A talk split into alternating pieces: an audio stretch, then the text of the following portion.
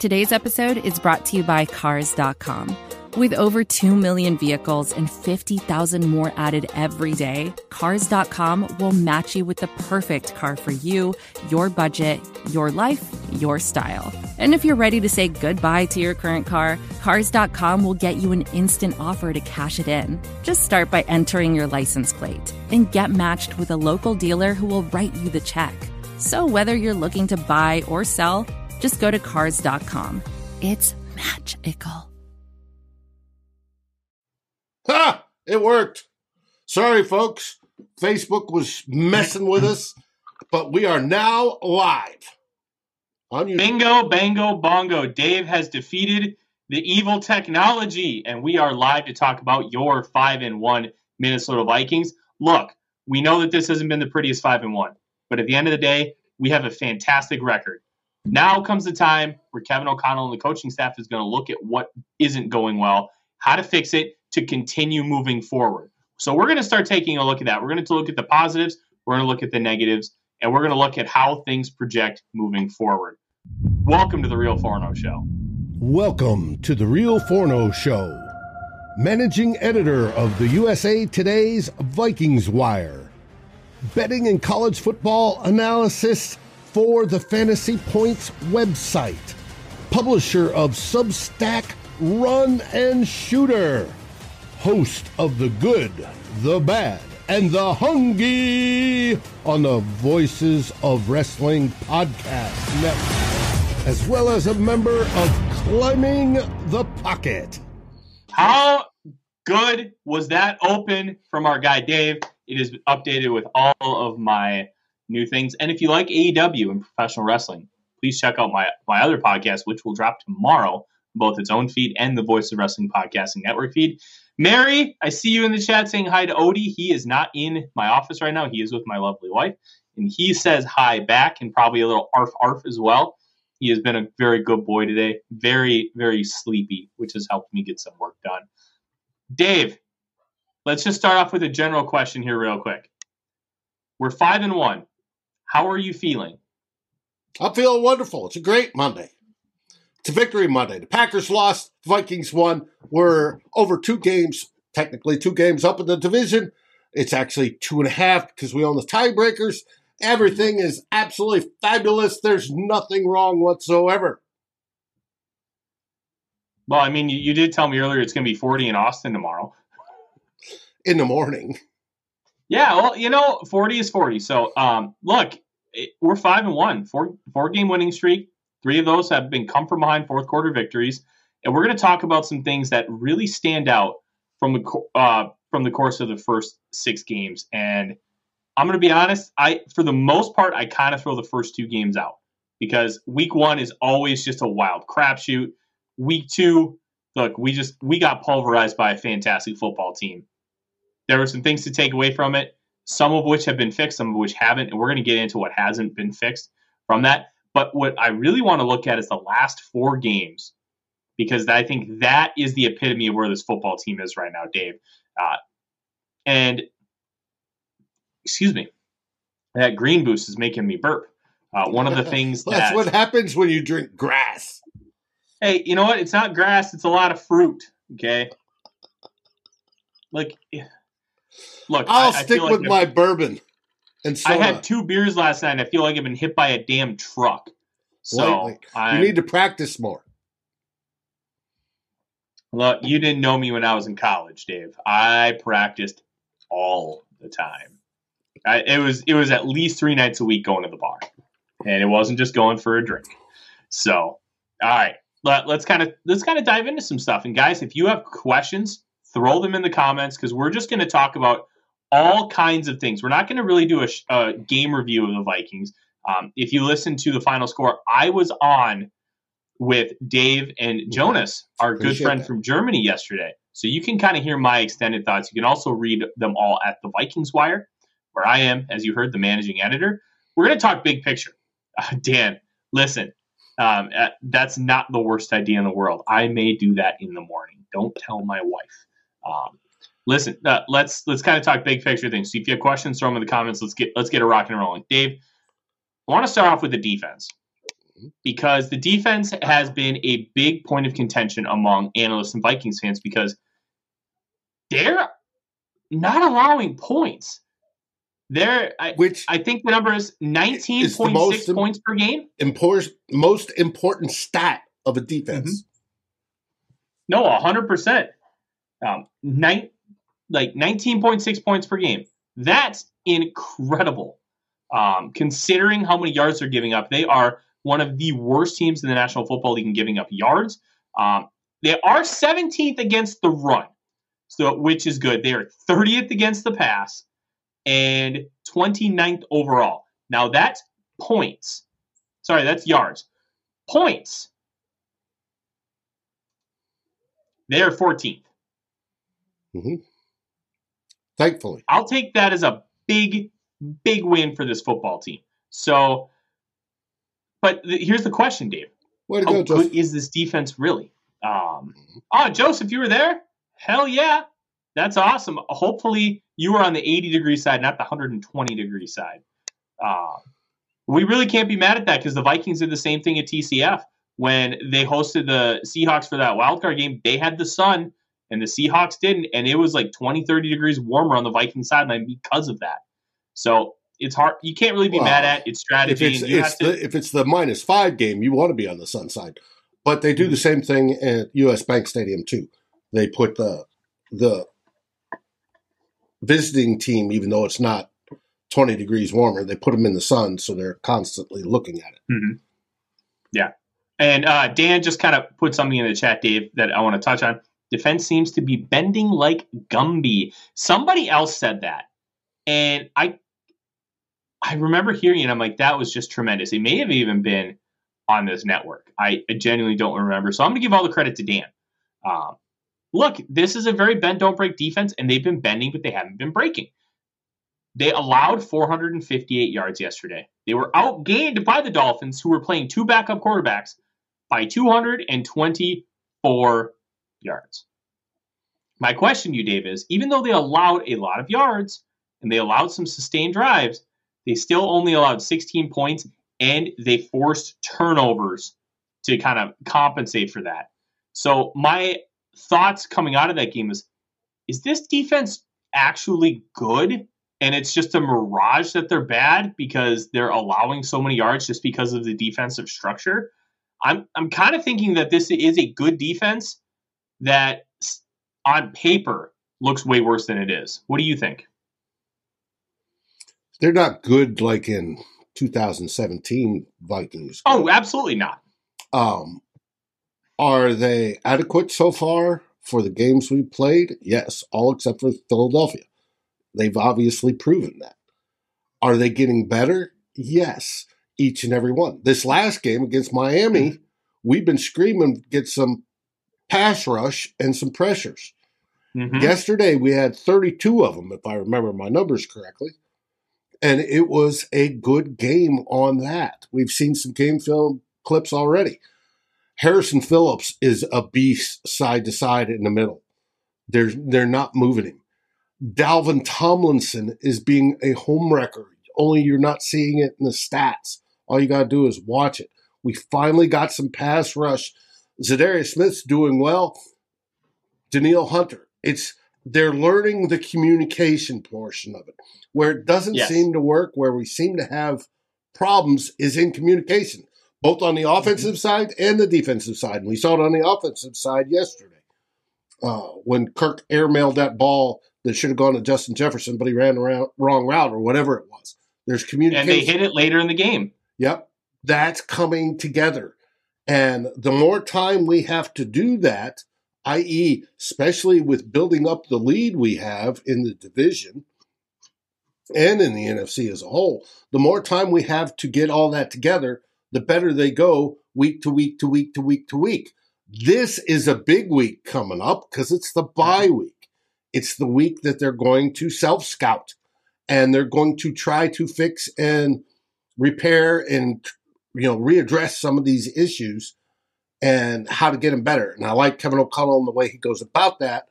We'll find out after the fact when they come out here in two weeks. But I think so far it's been bend but not break, And that has thankfully done the Vikings well, and they have found a way to win.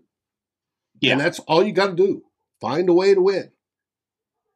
They absolutely have found a way to win, Dave. And I'm going to kind of read off a couple of stats here that are going to uh, that are going to put the defense in a little bit of an interesting um, element.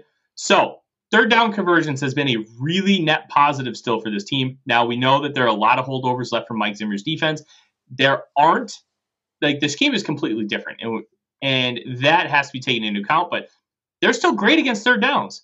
They've only allowed 25 out of 72 third down uh, conversions. Um, they are they've allowed the 13th most or 13th least third downs, and they're eighth in conversion percentage. So that is a net positive. They have allowed seven of 12 fourth downs, but because they are so good on third down, it's one of the reasons why you're seeing more fourth downs attempted. That I'm not as worried about. You're uh, one over 50%. It kind of is what it is. One that is alarming um, red zone percentage. They are still bad in the red zone. 12 of 15 have been converted for touchdowns, 80%. The Vikings are 31st in the NFL. The only defense that's worse is the Raiders, and they're 14 to 17. Like, that number needs to be fixed right away, and it's that bend don't break. If we don't allow them into the red zone, we're fine. But the second they get in, uh, Gumby sees Pokey and he runs off for an adventure. Like, I, am very glad that you remembered Pokey because Pokey rocks. I love Pokey. Um, like it's some of those little nuanced things. Kevin O'Connell's been fantastic in the red zone. There have been a couple plays that have floated around. Um, the Irv Smith Jr. touchdown um, came out, and he that play design was really nice. And Irv Smith Jr. sold the block really well to get open, and Kirk hit him with a perfect pass. Like they've been so good on offense in the red zone, but on defense, they have been allowing teams to score, and they they're going to have to figure that out. Yes, they're going to have to because not only are we hopefully going to get better, other teams are trying to get better as well. So. Mm-hmm.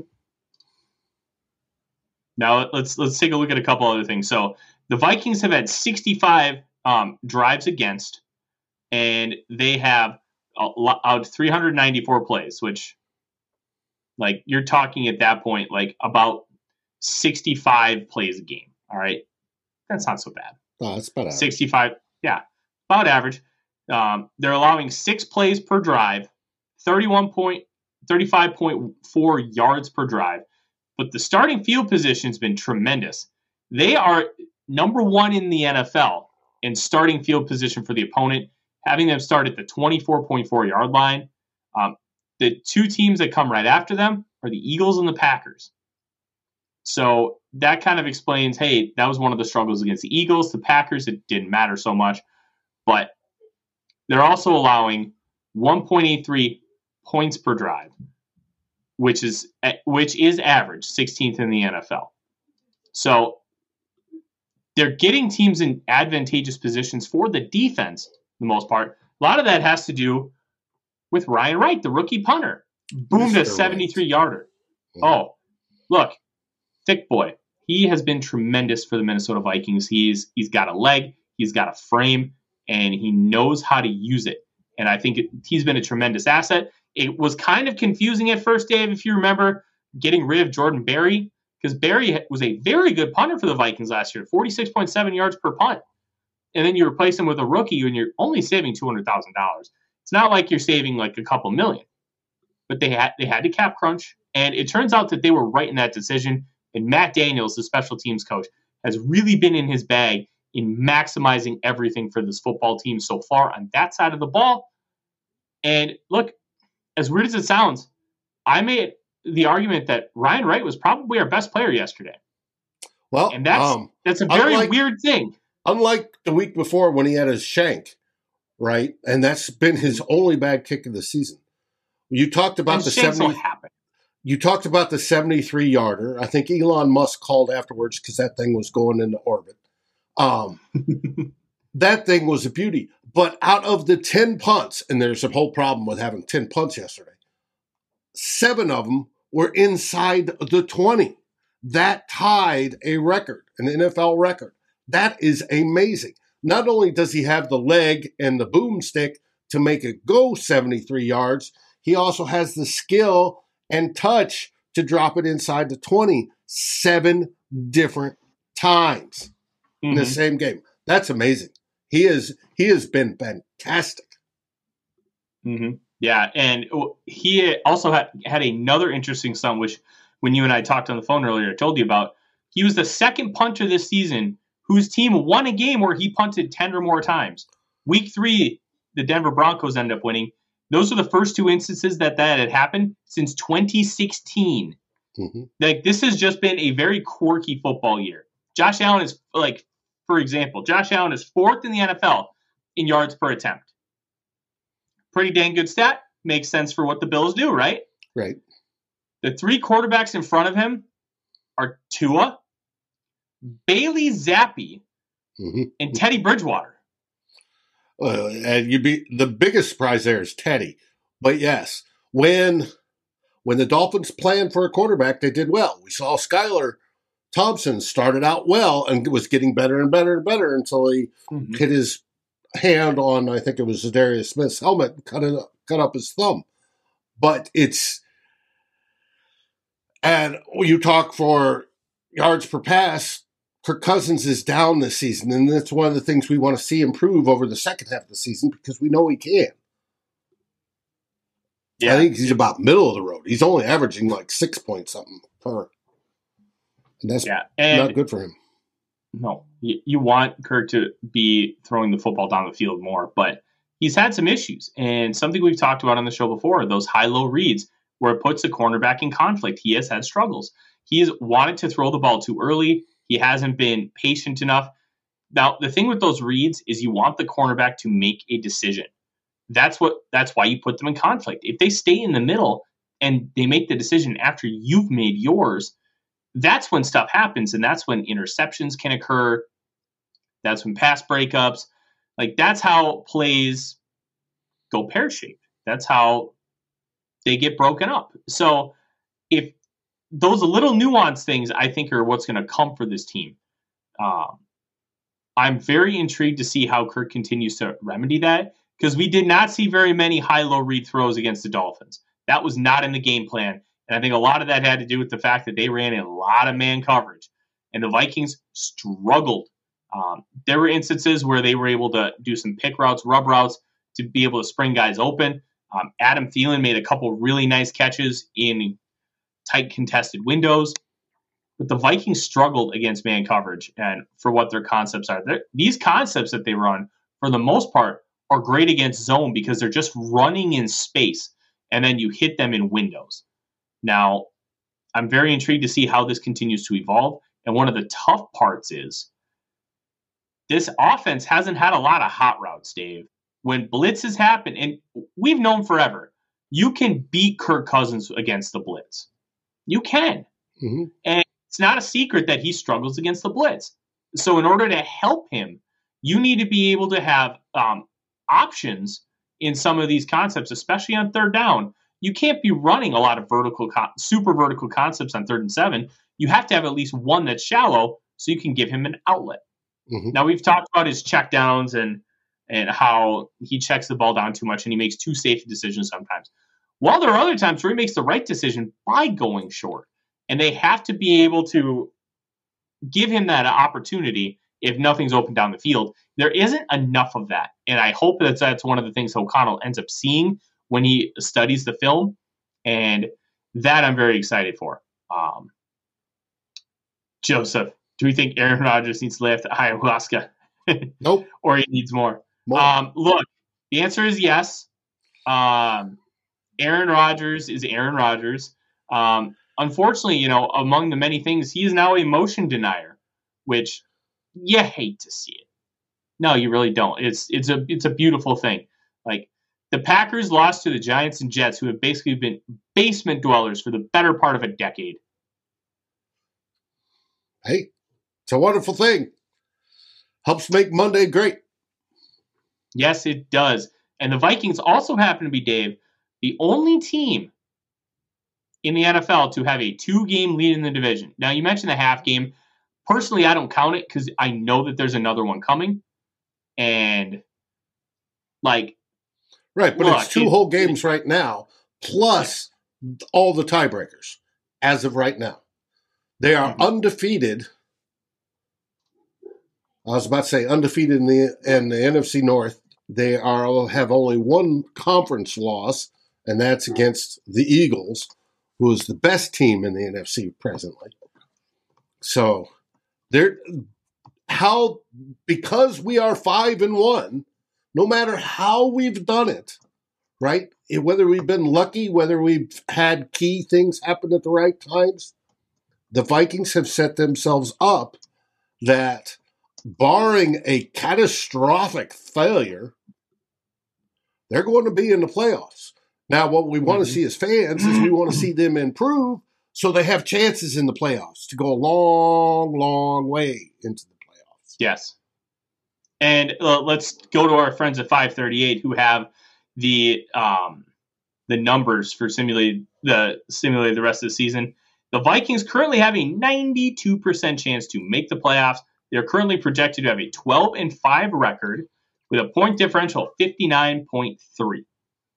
All right, they are now up to 83% to win the NFC North, 10% to get the first round bye. The Eagles currently are at 63% and the Cowboys at 14. 5% to win the Super Bowl. Now, I think at this point in the season, if you would have asked me during the summer, hey, after week six, the odds would be 5% chance for you to win the Super Bowl. How would you feel about that?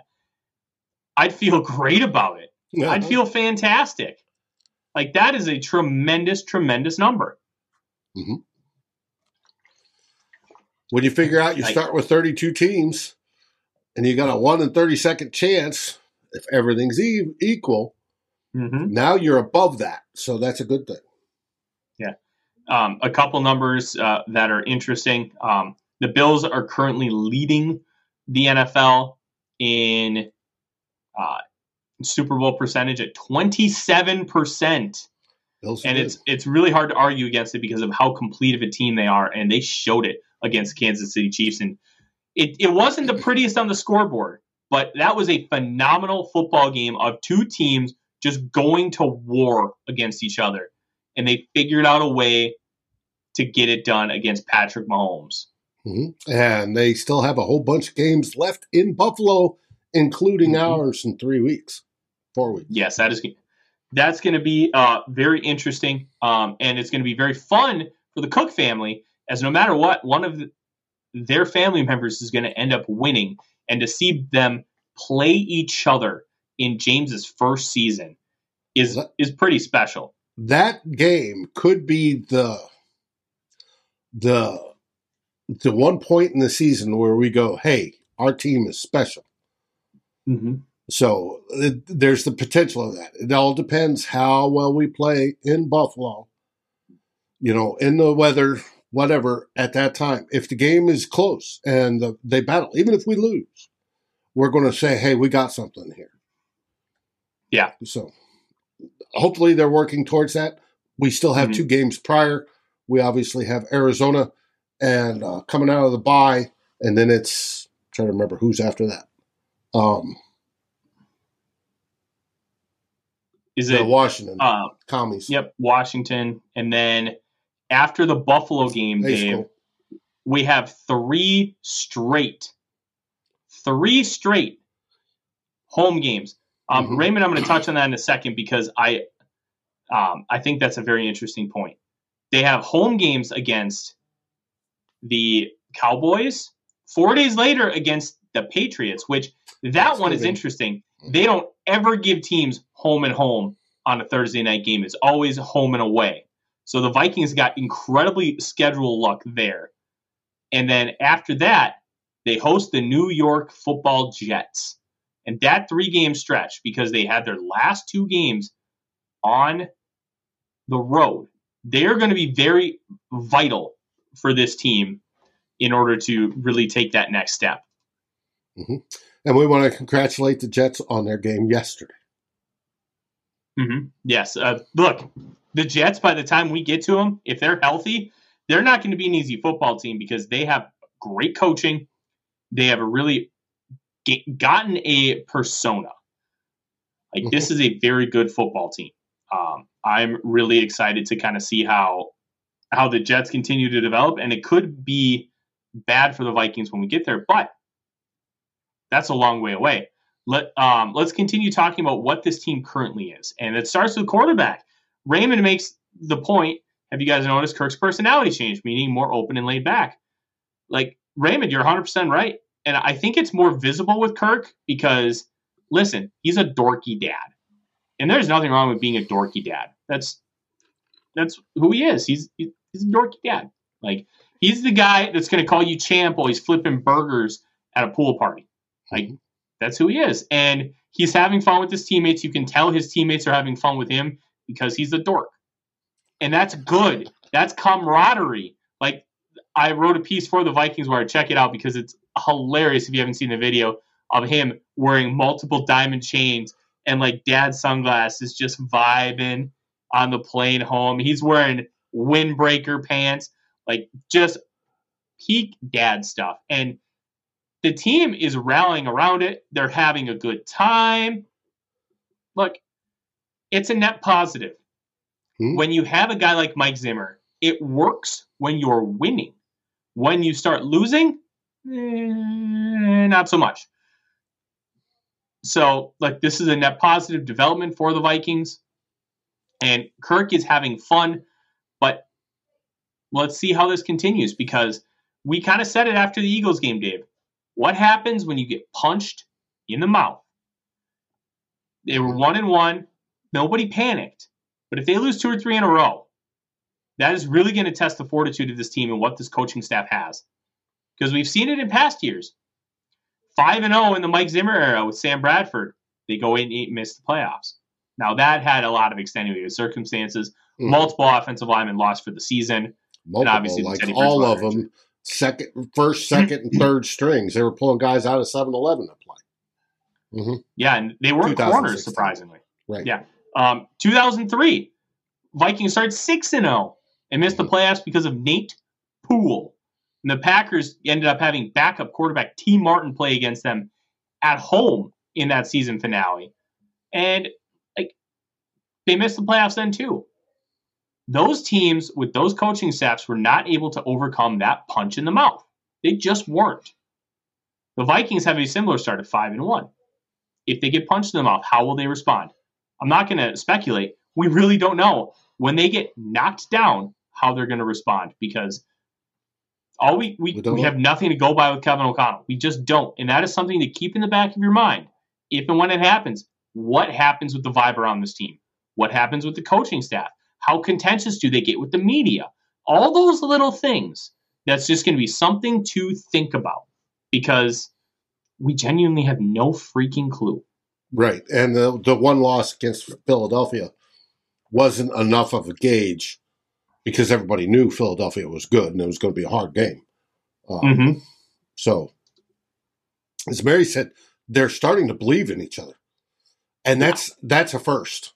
It was more compartmentalized under Zimmer, and offense versus defense. You know, this group versus that group, and I, now I think you're getting a more whole team, and we're starting to believe each other from the special teams on up you know, both the offensive yeah. and the defensive side, and and it's it's a good thing. And we're starting to see some of the leaders step out and do it, whether it be Patrick Peterson or on on the defensive side. Um, Kirk Cousins obviously wearing the you know tens of thousands of dollars worth of jewelry. Uh, it, it's it's a good thing. Not that he's going to be. He's obviously a leader. You saw him get emotional on the sideline but it's it's the whole team starting to rally. And when you get that whole team effort, you tend to have the ball bounce your way, and that's uh, something good so far. No, it 100% is. Um, we're gonna kind of uh, go in a little bit of a different direction, Dave, to a hold on to Kirk Cousins. Raymond, let's talk about this, and then I'm going to go into some Kirk Cousins stats that um, and how they've evolved throughout the years because it's a specific a mad like a specific instance that we're talking about here. listen, the the North is the Vikings, but I also say that with this caveat. This is advertiser content brought to you by Frito Lay. Hello, I'm Chip Murphy, here to get you ready for the big tournament. Tonight we'll break down. We break down who will be cutting. Cut! What are you two doing? Sorry, Chip. Prez here got his feathers ruffled when I told him Ruffles has zero chance of winning the title. And I was letting Dip know that she is not taking into account Ruffles' iconic ridges. Guys, it's March. We have to start talking about the tournament. We are. It is the 2023 Frito Lay Snack It. We're talking about big time matchups between Cheetos, Smart Food, Lay's, Sun Chips, and more. Just head to the Frito Lay Snack Bracket and vote for your favorite chip, pretzel, or dip for a chance to win up to $1,000 or a year's worth of snacks. This sounds great. Keep up the good work. Just go to fritolaysnackit.sbnation.com. No purchase necessary. Sweepstakes ends 4-3-2023. Void where prohibited. Here's worth of snacks awarded in the form of 52 coupons, each good for one bag of chips. See official rules at fritolaysnackit.sbnation.com. The Packers have started rough before. Hmm. And then they've also won 13 games in each of the last three seasons. This is a football team that has good coaching. It has elite level talent in a lot of positions. You're talking about Aaron Rodgers, David Bakhtiari, Aaron Jones, Rashan Gary, um, Jaire Alexander, Darnell Savage is kind of creeping up there on the back end. You have really talented players. They need to figure it out. They have not yet. But I'm not counting out the Packers until they give me a reason to actually count them out. Right now they're hitting a rough patch and they have to figure that out. But I I the Vikings control their own destiny. If they lose one more game than the Packers over the next 12 weeks, Vikings win the division. So it kind of is um, theirs for the taking at this point, but I'm not counting it as any kind of certainty either. It's a very interesting element. Um, you can't count out Aaron Rodgers until he's dead. The Vikings, it- uh, when they at least. when they beat the Packers in Green Bay to win the 2015 NFC North Championship, it came down to the last play of the game. Aaron Rodgers is that good, that talented. You have to bury him at the end.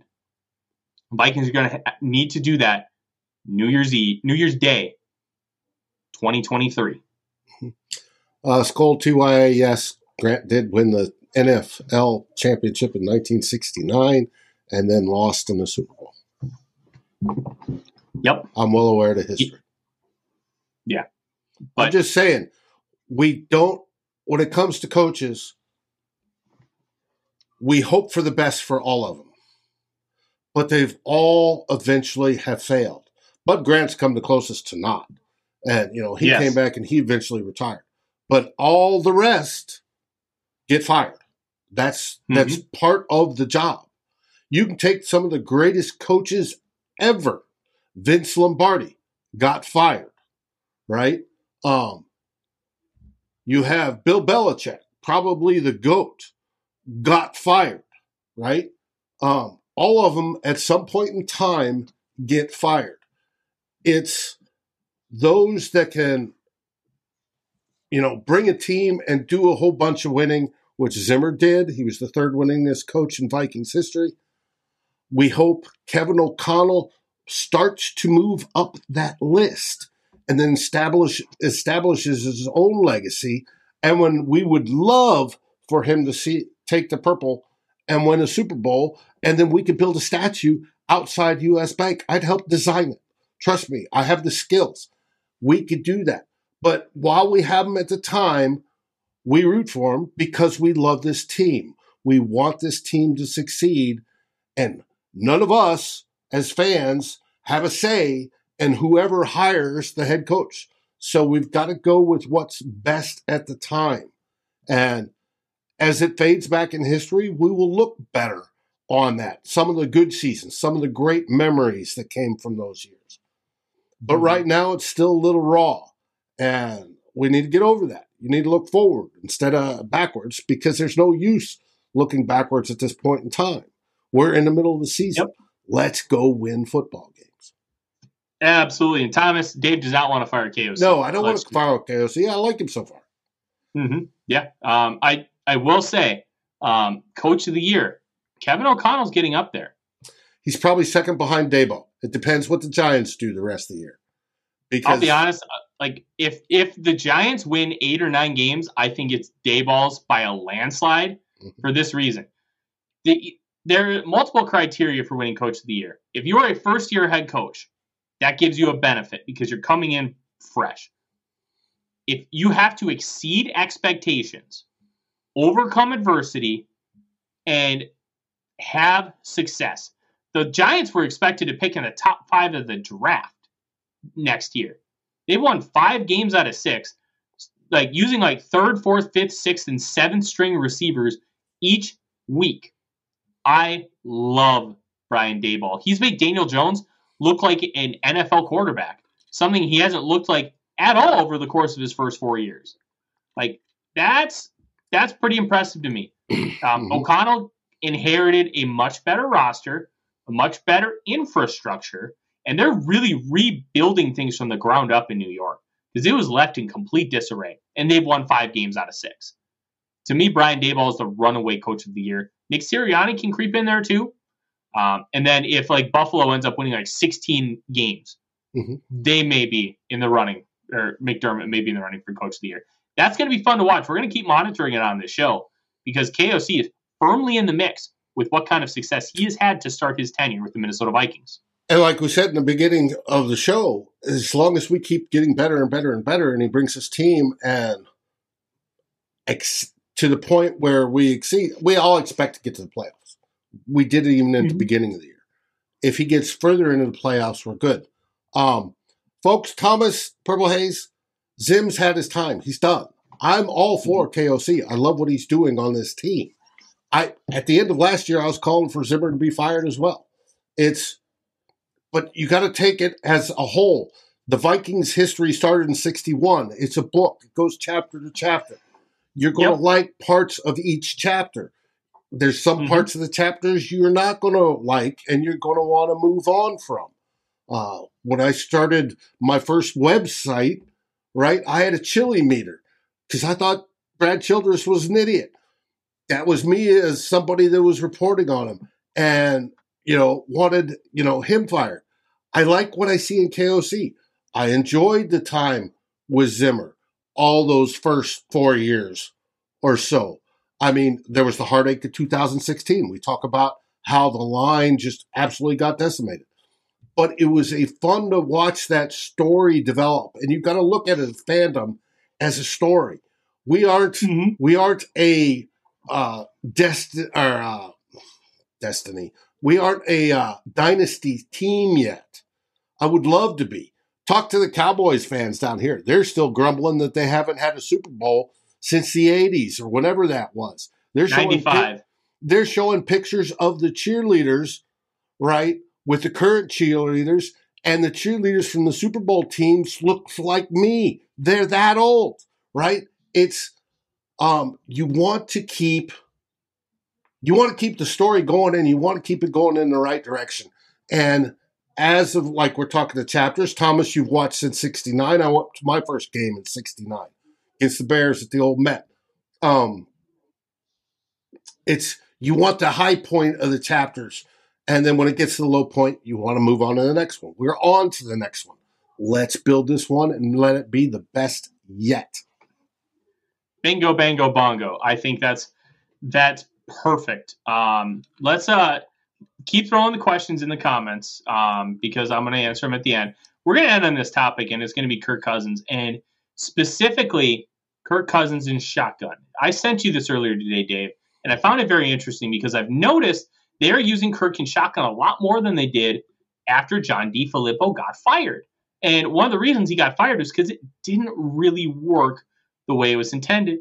And there was some internal battling between D. Filippo and Zimmer Zimmer wanted to do it his own way. It didn't really work that, like that.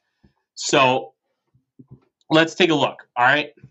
2018, I'm just going to go dropbacks, touchdowns, and interceptions. The yards, it, they all kind of match what the dropbacks and pass attempts are. So uh, I'm not going to bore you with those stats. All right. 2018, 522 dropbacks. This is only in shotgun. 22 touchdowns, nine interceptions. 2019, 243, nine and 3 Mhm. 2020, 297, 15 and 9. 2021, 369, 18 and 4. So far this year, 145, four touchdowns, four interceptions.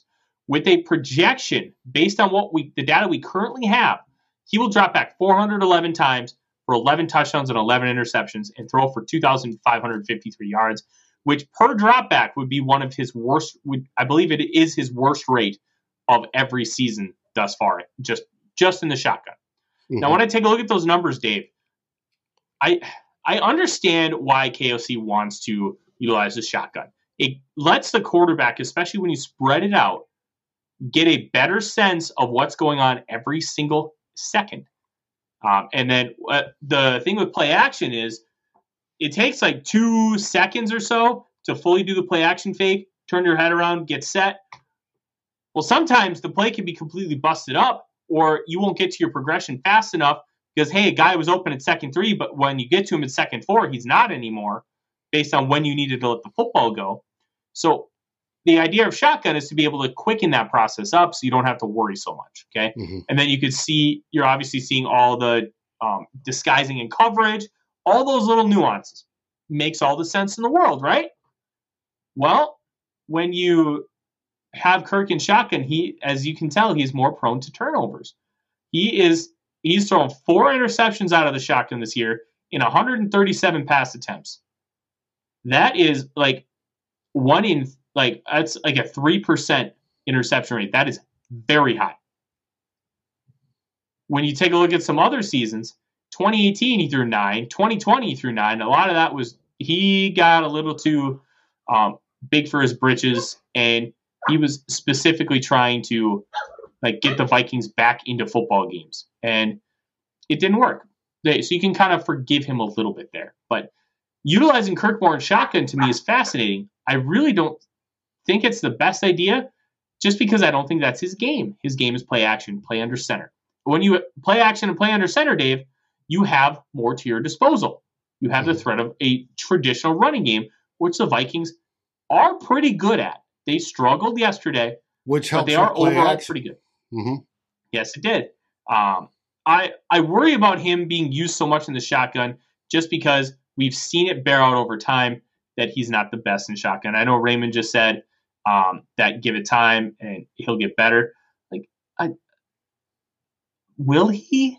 He's 34. He's about to turn 35. Like, we're not talking about uh, a young guy here. And I wonder if if the Vikings need to focus a little bit more on doing some under center stuff just to make sure that we're catering to Kirk's strengths. Now, this isn't a Kirk bashing session. This is trying to understand what the Vikings are doing and try to linking it up to how the Vikings can maximize what their quarterback is. Because you know what Kirk is. He's Mhm. not really going to change. The goal is to maximize him to make this team as good as it can possibly be. And I really don't see that being in the shotgun. So I wonder if that's going to keep mix it up. continuing. Yeah. Well, so 145 dropbacks in 2022. And that's over six games. That is 29 dropbacks per game in shotgun. Dave, that's a lot. That's half. Now, I will. Considering um, you run around 65, 70 plays per game. Mhm. That is a, a 145. Oh, what?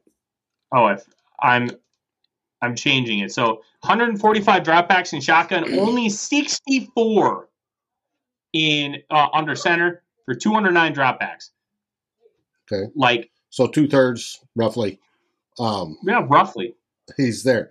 Well, it that's one of the things Kevin O'Connell's going to look at on the self scout, and like Purple Haze said, and Wes um, Phillips will also look at that. How how is that? The hopefully run the numbers. They're they're numbers guys. They love numbers to see how that helps.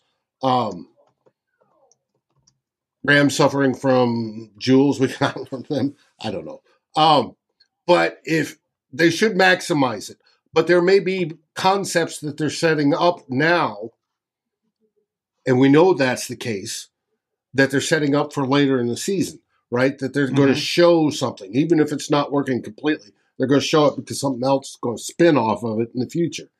We are, uh, it's got to be one of those um, developmental things. It's one of the things they're going to look at, or at least they should. You always, yeah. you want to, I had an old colonel one day that says, you want to constantly improve, right? Improve your situation.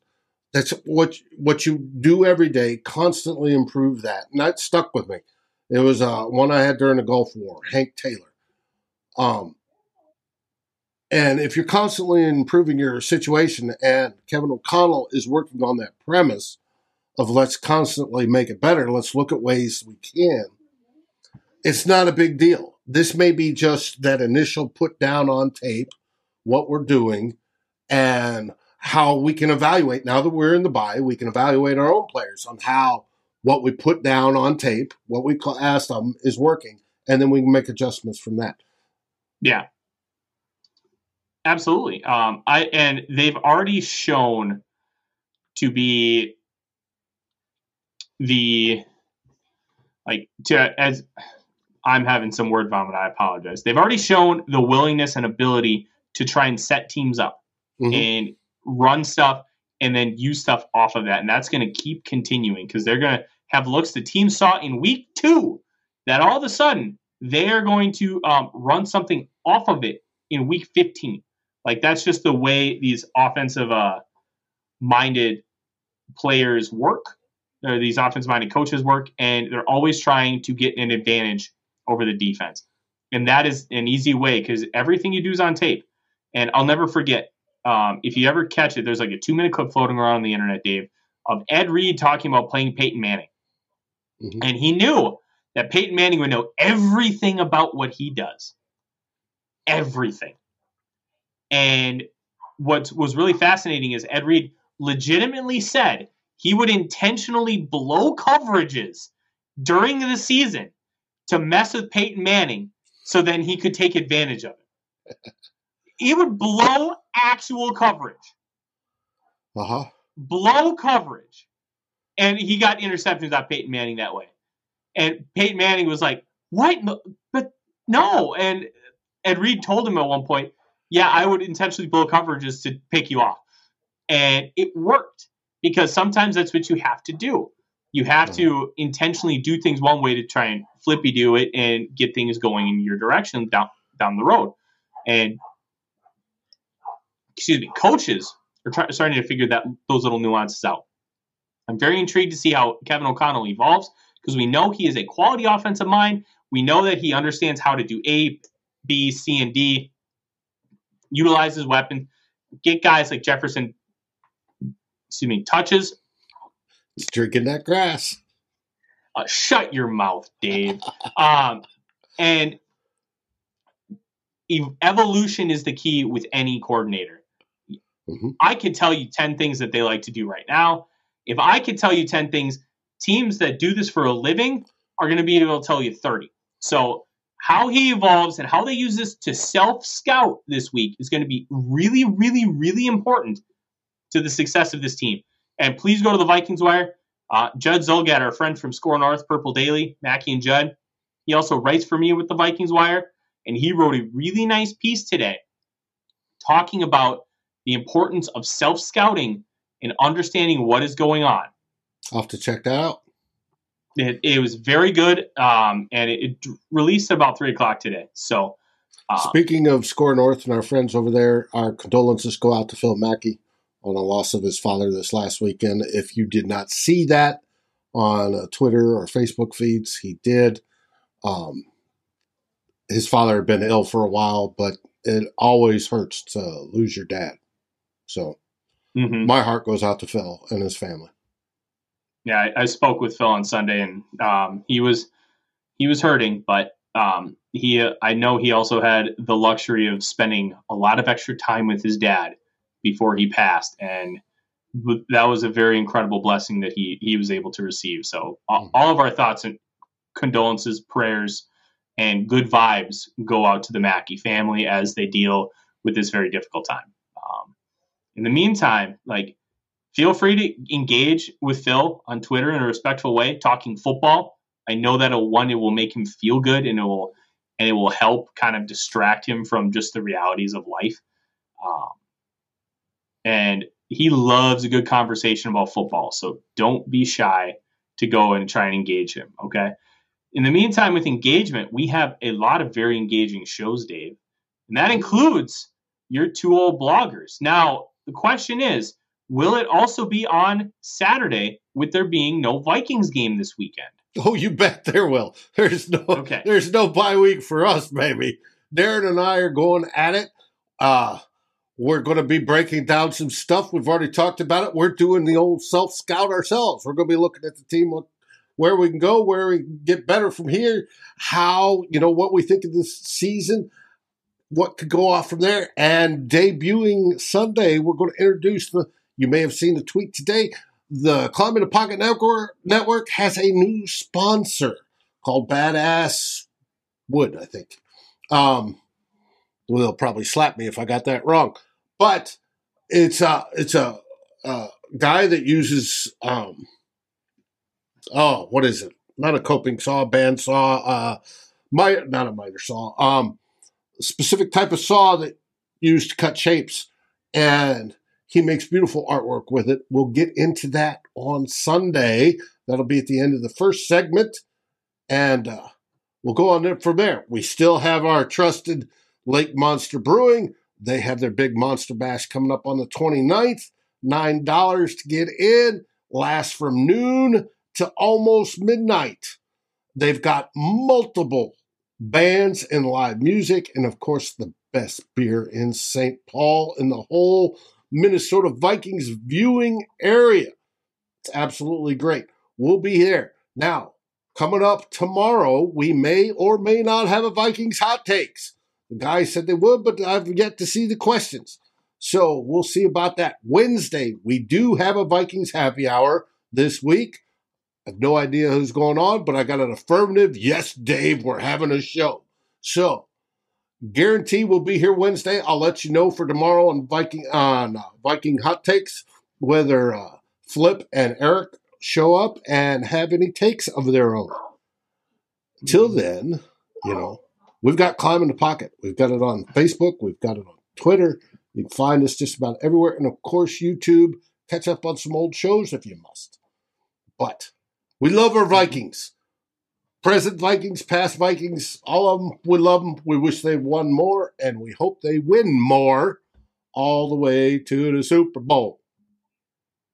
Absolutely. And I'll, I'll answer this, Joseph. I'll be honest, I don't know where to find that stat, uh, the three and out. I spent a lot of yesterday trying to figure it out. I've found I it before. Up, I will look for it after the show. Please do, because I ended up manually counting. And I will say with my 22 count of 22, it depends on how how they judge three and outs because one of them was three plays and a turnover. I counted that as a three and out. That mm-hmm. was against, I believe, the Bears. So there is a chance that there's one less three and out for the Vikings. But I will, um, uh, Joseph, I will make sure that um, I update it. Um, and you'll be able to check my Twitter feed, and I will make sure that I do that. In the meantime, thank you everybody for joining. Next week, for sure, have Nick Olson joining uh, from Kindred Woo-hoo! Schools on this podcasting network. Uh, There's a smart will, football mind breaking down mm-hmm. some tape. Yep, and um, I'm looking at kind of adding some other stuff too. We're just, we're going to talk about scheme stuff. We're going to get really nitty gritty and nerdy and try to explain what the Vikings are doing, why they're doing it, and why it makes sense. So they try to make you a little bit smarter when it comes to watching the games and you see a play and be like, oh, I know that because they explained it on the show. We're going to try and introduce some of those elements long term. And Nick is one of the best in the business to help with that because he's mm-hmm. smart and he has this innate ability to explain things where you feel inherently smarter when hearing it and you don't feel like you're being talked down to. He is that kind of tremendous speaker. So it'll be a lot of fun. In the meantime, from Dave and myself. Skol Vikings, baby. Skol Vikings! Thanks for watching. Like, subscribe, and ring the bell, and rate us on your favorite aggregator. And a special shout out goes to our partners, the Daily Norseman, where the best Vikings content can be found, and to Lake Monster Brewing, home of the best beer in Minnesota. Skol, everybody.